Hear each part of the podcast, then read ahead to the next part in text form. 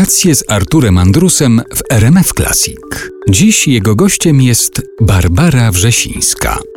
A jeszcze wracając do sprawy niedeptania trawników, miłości do przyrody, czy są jakieś takie miejsca, w których pani szczególnie tego doświadcza? To znaczy e, takie miejsca, w których pani specjalnie pojawia się po to, żeby tej przyrody doświadczyć? To ja tego doświadczam dosyć często. Na Mazurach mamy taki domek rodzinny, tak, chałupkę przeniesioną z, z rozbiórki właśnie fińskich domów. Bardzo wiele, wiele, wiele, 40 lat temu po prostu. I kiedy tam jestem, idę wśród tego wszystkiego, jest cisza. Niestety nie ma już odgłosu kogutów, bo we wsi, w której urzędujemy, jak to mówimy, ostatnia kura zmarła śmiercią naturalną koka w zeszłym roku. Nie ma kro, ani jednej krowy, ani jednego konia, ale drzewa jeszcze są. I są kwiaty, i są ptaki. No nie mam miłości do kleszczy specjalnie, aczkolwiek wiem, że one też w jakimś celu są może jako pokarm potrzebne komuś, czemuś. I właśnie czekam na to, bo ta chwila się zbliża, kiedy będę mogła wreszcie tam się zjawić w tym roku. Te Mazury pojawiają się, a nawet dokładnie ta miejscowość, mm-hmm. w której stoi ten pani mały domek, pojawiają się często we wspomnieniach wielu artystów. Porozmawiajmy o tej towarzyskiej stronie tego miejsca, tych pani Mazur. Przyjaźniłam się z STS-em, z, z Markuszewskimi, z Jareckimi, z Agnieszką. Zaciągnęli mnie tam po prostu Markuszewscy. Pierwszy raz pojechałam. Nikt nie miał jeszcze tam żadnego domku. Ja byłam młodziutką aktorką, oni no, z, tym, z tym cudownym teatrem, z którym wiało jakimś takim wiatrem swobody. No i tam Najpierw się wynajmowało mieszkania, bo do RFN-u część powyjeżdżała tych Mazurów rodzinnych. Przyjechali ludzie za Bugu przesiedleńcy tam.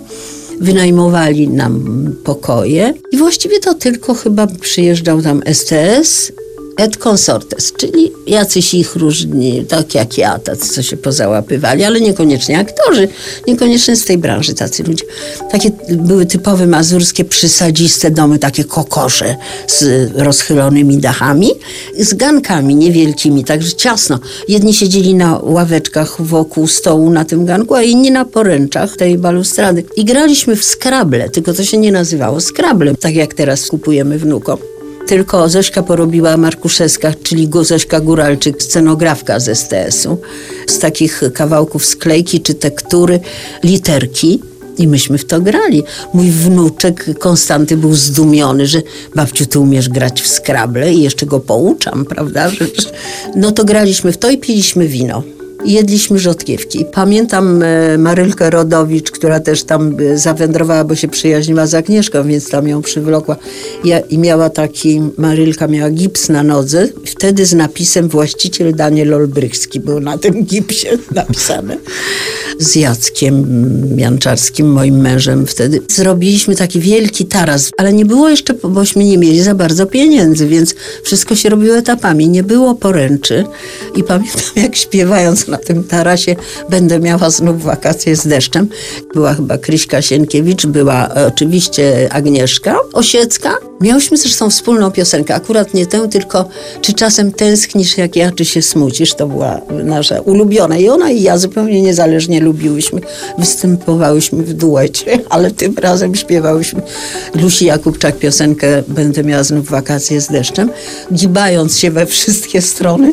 Nie pamiętam, czy to Agnieszka, czy Kryśka Zienkiewicz, czy Praczowa, Elżbieta, któraś spadła, a ten dom stoi na takiej podmorówce, więc wysoko spadła do ogródka po prostu, gibając się, bo nie było poręczy, zapomniała i tak się rozluźniła w tym śpiewie.